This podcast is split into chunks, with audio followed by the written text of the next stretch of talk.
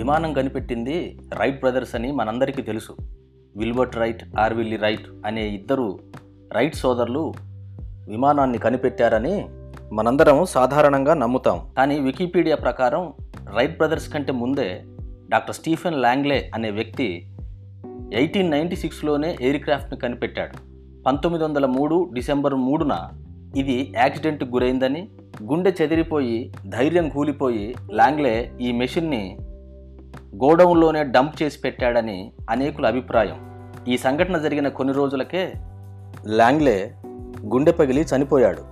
Doctor Stephen చనిపోయిన కొద్ది రోజులకే పంతొమ్మిది వందల మూడవ సంవత్సరం డిసెంబర్ పదిహేడున రైట్ బ్రదర్స్ విమానాన్ని సక్సెస్ఫుల్గా తయారు చేశారు.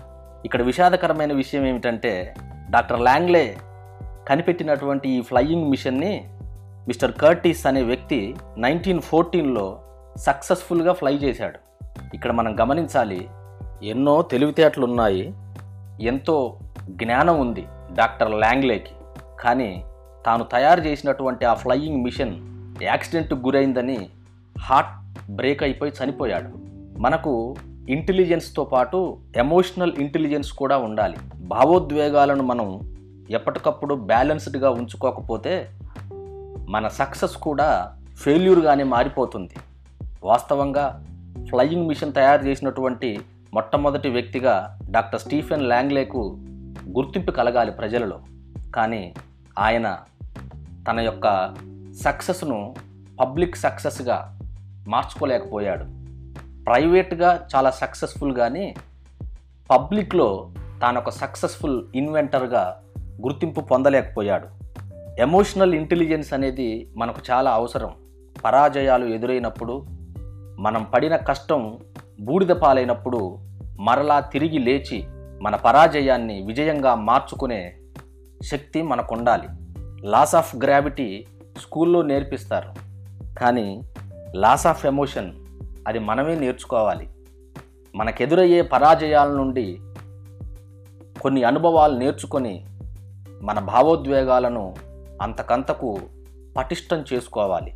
ఎమోషనల్ ఇంటెలిజెన్స్ లేకపోతే ప్రతి చిన్న విషయానికి కూడా మనం డీలా పడిపోతాం. ప్రతి చిన్న విషయం కూడా మనల్ని భయపెడుతుంది. చివరికి మనం ఆత్మహత్య చేసుకునేలా దారితీస్తుంది జీవితంలో ఒక వైరుధ్యం ఉంది. సక్సెస్ ఎప్పుడు కూడా సుఖాల మీద కాక అసౌకర్యాల పునాది మీదనే నిర్మించబడుతుంది. సంఘర్షణలకు సిద్ధమయ్యేవారు సంఘర్షణల ద్వారా ఎదిగేవారు గెలుస్తారు. అలా కాని వారు ఓడిపోతారు.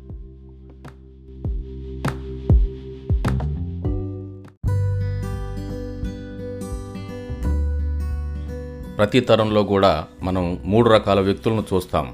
Conservatives critics creators. కన్జర్వేటివ్స్ అనంటే మార్పుకు వారెంత మాత్రం ఇష్టపడరు. మొదటి నుంచి ఏదుందో దాన్నే మనం కాపాడుకుంటూ ముందుకెళ్దాం అనే మనస్తత్వం కలిగి ఉన్నవారు. వీళ్ళు మార్పుకు చాలా భయపడుతూ ఉంటారు. పూర్వాచార పాలనము అంటాం. పూర్వము నుండి ఏదైతే వస్తుందో దాన్నే మనం కాపాడుకుంటూ జాగ్రత్తగా ముందుకెళ్దాం అనే మనస్తత్వం వీరు కలిగి ఉంటారు. ఒకవేళ ఏమైనా మార్పులు చేర్పులు చేస్తే ఇంతకుముందు మనం కలిగి ఉన్నది లేదా ఇంతకాలం మనం కాపాడుకుంటూ వచ్చింది అది పాడైపోతుందేమో అనే ఒక ఇన్ఫీరియారిటీ వీరిలో మనం స్పష్టంగా చూస్తాం. కన్జర్వేటివ్స్ పూర్వాచార పాలనం మార్పుకు ఇష్టం లేనితనం వీరు ఉన్నదాన్ని కాపాడుకునేవారు. రెండవ రకం వ్యక్తులు క్రిటిక్స్. వీళ్ళు ప్రతిదాన్ని విమర్శిస్తూ ఉంటారు. ప్రతిదాన్ని విమర్శిస్తూ ఉంటారు. వీరు పని చేసేవారు కాదు కానీ చేయబడిన పనిని విమర్శించేవారు. క్రిటిక్స్ అంటే ఫ్రస్ట్రేటెడ్ డ్రీమర్స్ అన్నాడు ఒక వ్యక్తి. Frustrated dreamers. వీరికున్న కళలను వీరు నెరవేర్చుకోలేక తమ కళలను నెరవేర్చుకొనుచున్న వారిని విమర్శించేవారు. ప్రతి తరంలో కూడా ఈ క్రిటిక్స్ ఉంటారు. చేయబడుతున్న పనిని వీరెల్లప్పుడూ విమర్శిస్తూ ఉంటారు తప్ప పని చేస్తున్న వానిని ఎంతమాత్రం ప్రోత్సహించరు. మూడవ రకం వ్యక్తులు ఉంటారు క్రియేటర్స్. వీళ్ళు ఎల్లప్పుడూ ఏదో ఒక క్రొత్త దాన్ని సృష్టించాలని ఆశపడుతూ ఉంటారు. మన ఈ తరంలో మనం కలిగి ఉన్న లోపం ఏంటి అనంటే మనం ఎప్పుడూ సమాచారాన్ని సేకరిస్తున్నాం తప్ప సమాచారాన్ని సృష్టించట్లేదు. ఉన్నదాన్ని చదివి చెప్పాలని మనకు ముందున్న వారు ఏదైతే చెప్పారో దానిని మన ముందున్న తరాలకు అందించాలని ఆరాటపడుతున్నాం తప్ప ఈ కాలానికి అనుగుణంగా మన అవసరతలేంటో ఎరిగి తదనుగుణంగా ఆవిష్కరణలు చేసుకోవడానికి మనం ప్రయత్నం చేయట్లేదు.